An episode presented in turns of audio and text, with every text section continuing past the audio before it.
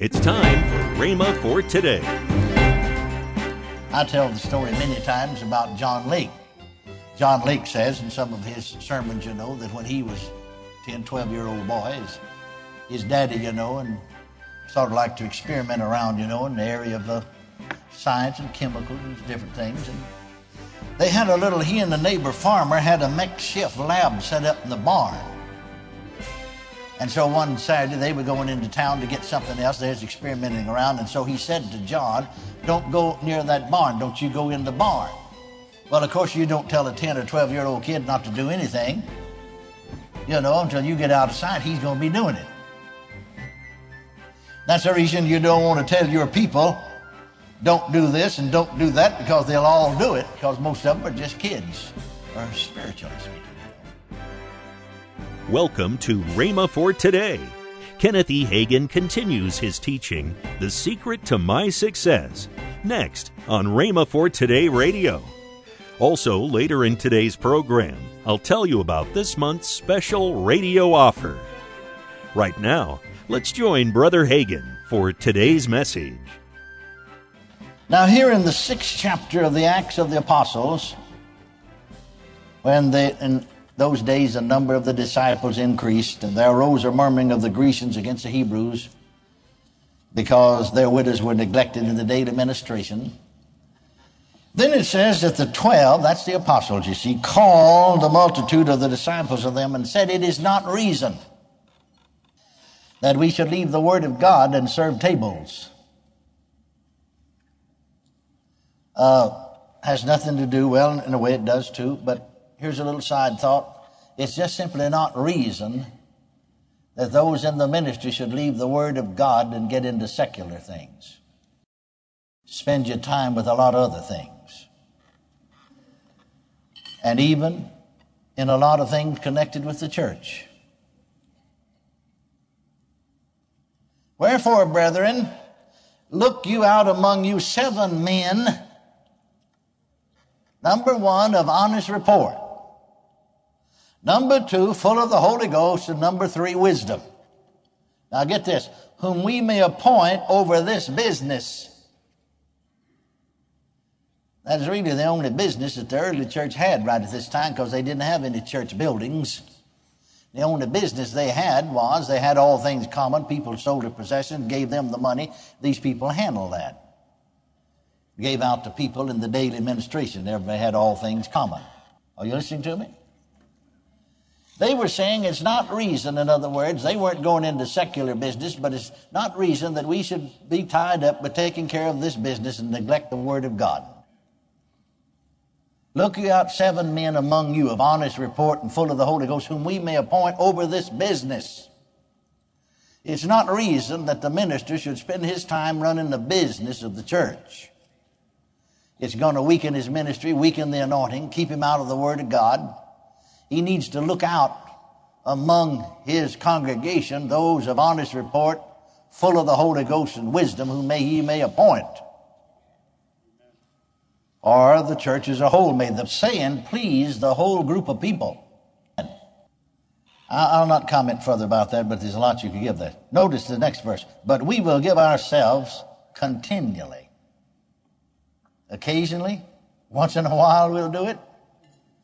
No, continually to prayer and to the ministry of the word. We'll give ourselves continually to this. And the minister should do that, whether he's a pastor, evangelist, whatever his calling is. If he's going to be successful, he's not going to be full of faith without giving himself continually to the Word of God. Now, Let's go on reading, however. And the saying pleased the whole multitude, and they chose Stephen, a man full of faith and of the Holy Ghost. Then it goes on to list the names of six other men, among them Philip. He later on became an evangelist. But now skip down to the eighth verse. And Stephen, remember the other verse said, a man, full of faith and power, did great wonders and miracles among the people. Now, all seven of these men are full of the Holy Ghost. The Bible said so. All seven of them are. And yet you don't have any record where any of the rest of them, until God called Philip to be an evangelist, where any of the rest of them, not here at least, any of them, worked any miracles or did any wonders. And yet they're all full of the Holy Ghost. If you're full of the Holy Ghost, you're full of power. You can't be full of the Holy Ghost without being full of power. We in the Pentecostal movement, you see, I, I, gathered that impression from them when I came among them. Well, if the Holy Ghost, if the power is there, it'll work. If it don't work, because the power is not present. That's not it at all. You got to have something besides power to get the job done. You got to have faith. I tell the story many times about John Lake.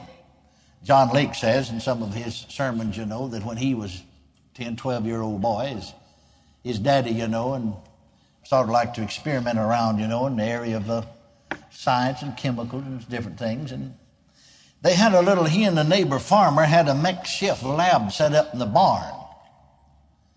And so one Saturday they were going into town to get something else. They was experimenting around. And so he said to John, don't go near that barn. Don't you go in the barn.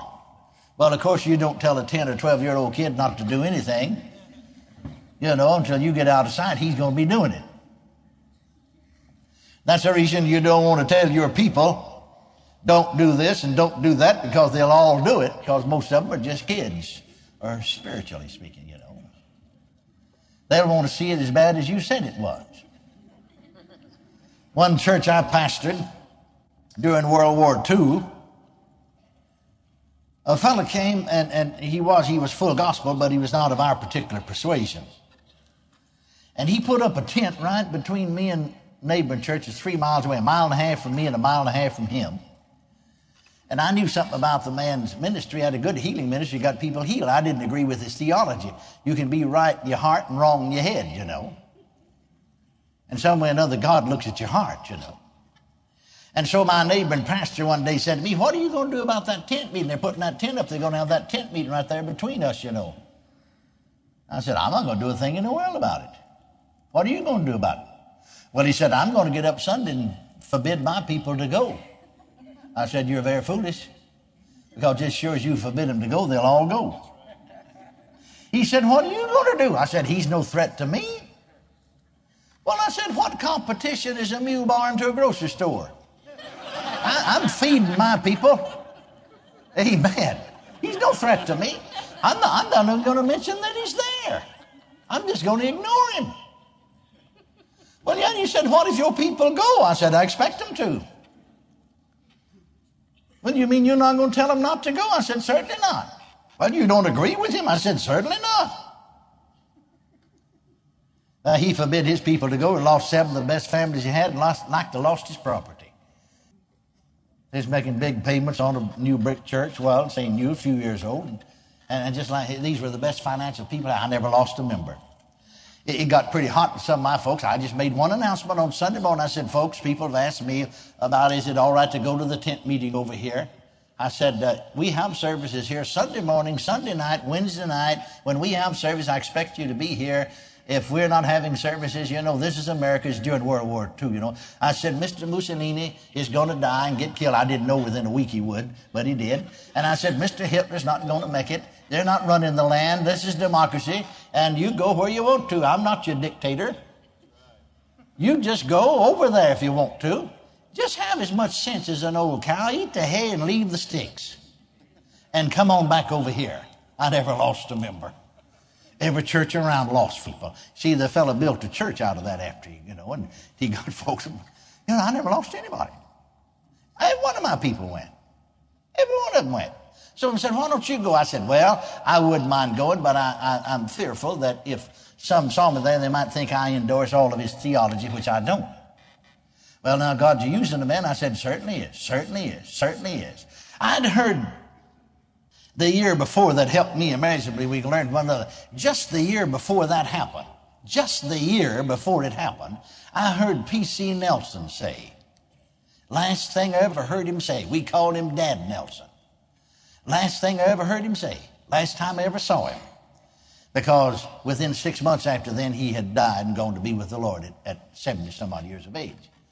And so I heard him say, when I was Baptist in the city of Chicago, I saw Dr. Dowie, John Alexander Dowie, in the presence of six of we denominational ministers, see, because see, Dowie died in 1906, so this had to be on prior to, to then. And he said, in the presence of six denominational ministers, I was Baptist, and five medical doctors. The medical doctors had brought a woman that had a malignant growth. It growed inside their mouth, but it's out here like a, like a big blue purplish eggplant, he said, over the side of her, almost as big as her head. He said, I saw Dr. Dowie say, In the name of the Lord Jesus Christ, and strip that off of her face. And immediately the doctors examined the side of her face and said, That's just baby skin. That's like newborn baby skin, all whole side of her face. Not only heal, a creative miracle. Now he said, Don't tell me you can't follow the faith of a man like that. He said, You can follow Dowie's faith, but you can't follow his doctrine.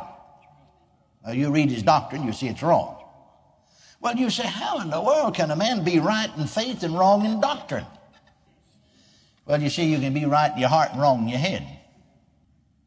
I mean, if God only blessed people who were always right in their head, none of us would ever get blessed. would we? Because I've just been sure certain things were so. In my head, come to find out they weren't in the process of time. Amen. Are you listening to me? Now, here's what you need to see here. They chose Stephen, a man. Somewhere or other, we got our minds and, you know, the difference between us and some folks is some folks, you know, will make statues of the saints, you know, that you can see, where, where we make mental statues of the saints. We've got them sitting all around everywhere. We sort of put them up cubicle by themselves. Nobody can attain to that. Well, now, if that was God, you know, they must really be something sort of superhuman. Welcome to Rhema for Today with Kenneth and Lynette Hagin. You can find more great materials by Kenneth E. Hagin, Kenneth W. Hagin, and the rest of the Hagin family by visiting our online bookstore. I want to tell you about this month's radio offer. This month, we're offering Kenneth E. Hagin's three DVD set Love the Way to Victory we're also offering Lynette Hagin's slimline book, Peace.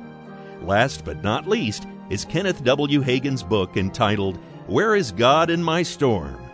All these items at the special price of $45. Call toll free 1 888 Faith 99. Again, call toll free 1 888 Faith 99. You can also order online at rhema.org. That's R H E M A dot O R G, rhema dot org. Or if you prefer to write to Kenneth Hagin Ministries, our address is P.O. Box 50126, Tulsa, Oklahoma 74150. We always love to hear from our listeners, so write in or email us today and become a part of Rhema for Today. Right now, Let's join Kenneth and Lynette Hagin.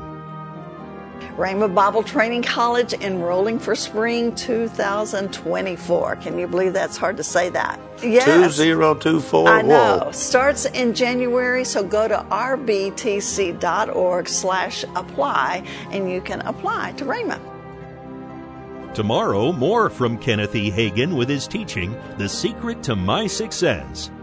If you'd like, you can visit our online bookstore at rhema.org. Thanks for listening to Rhema for Today with Kenneth and Lynette Hagin.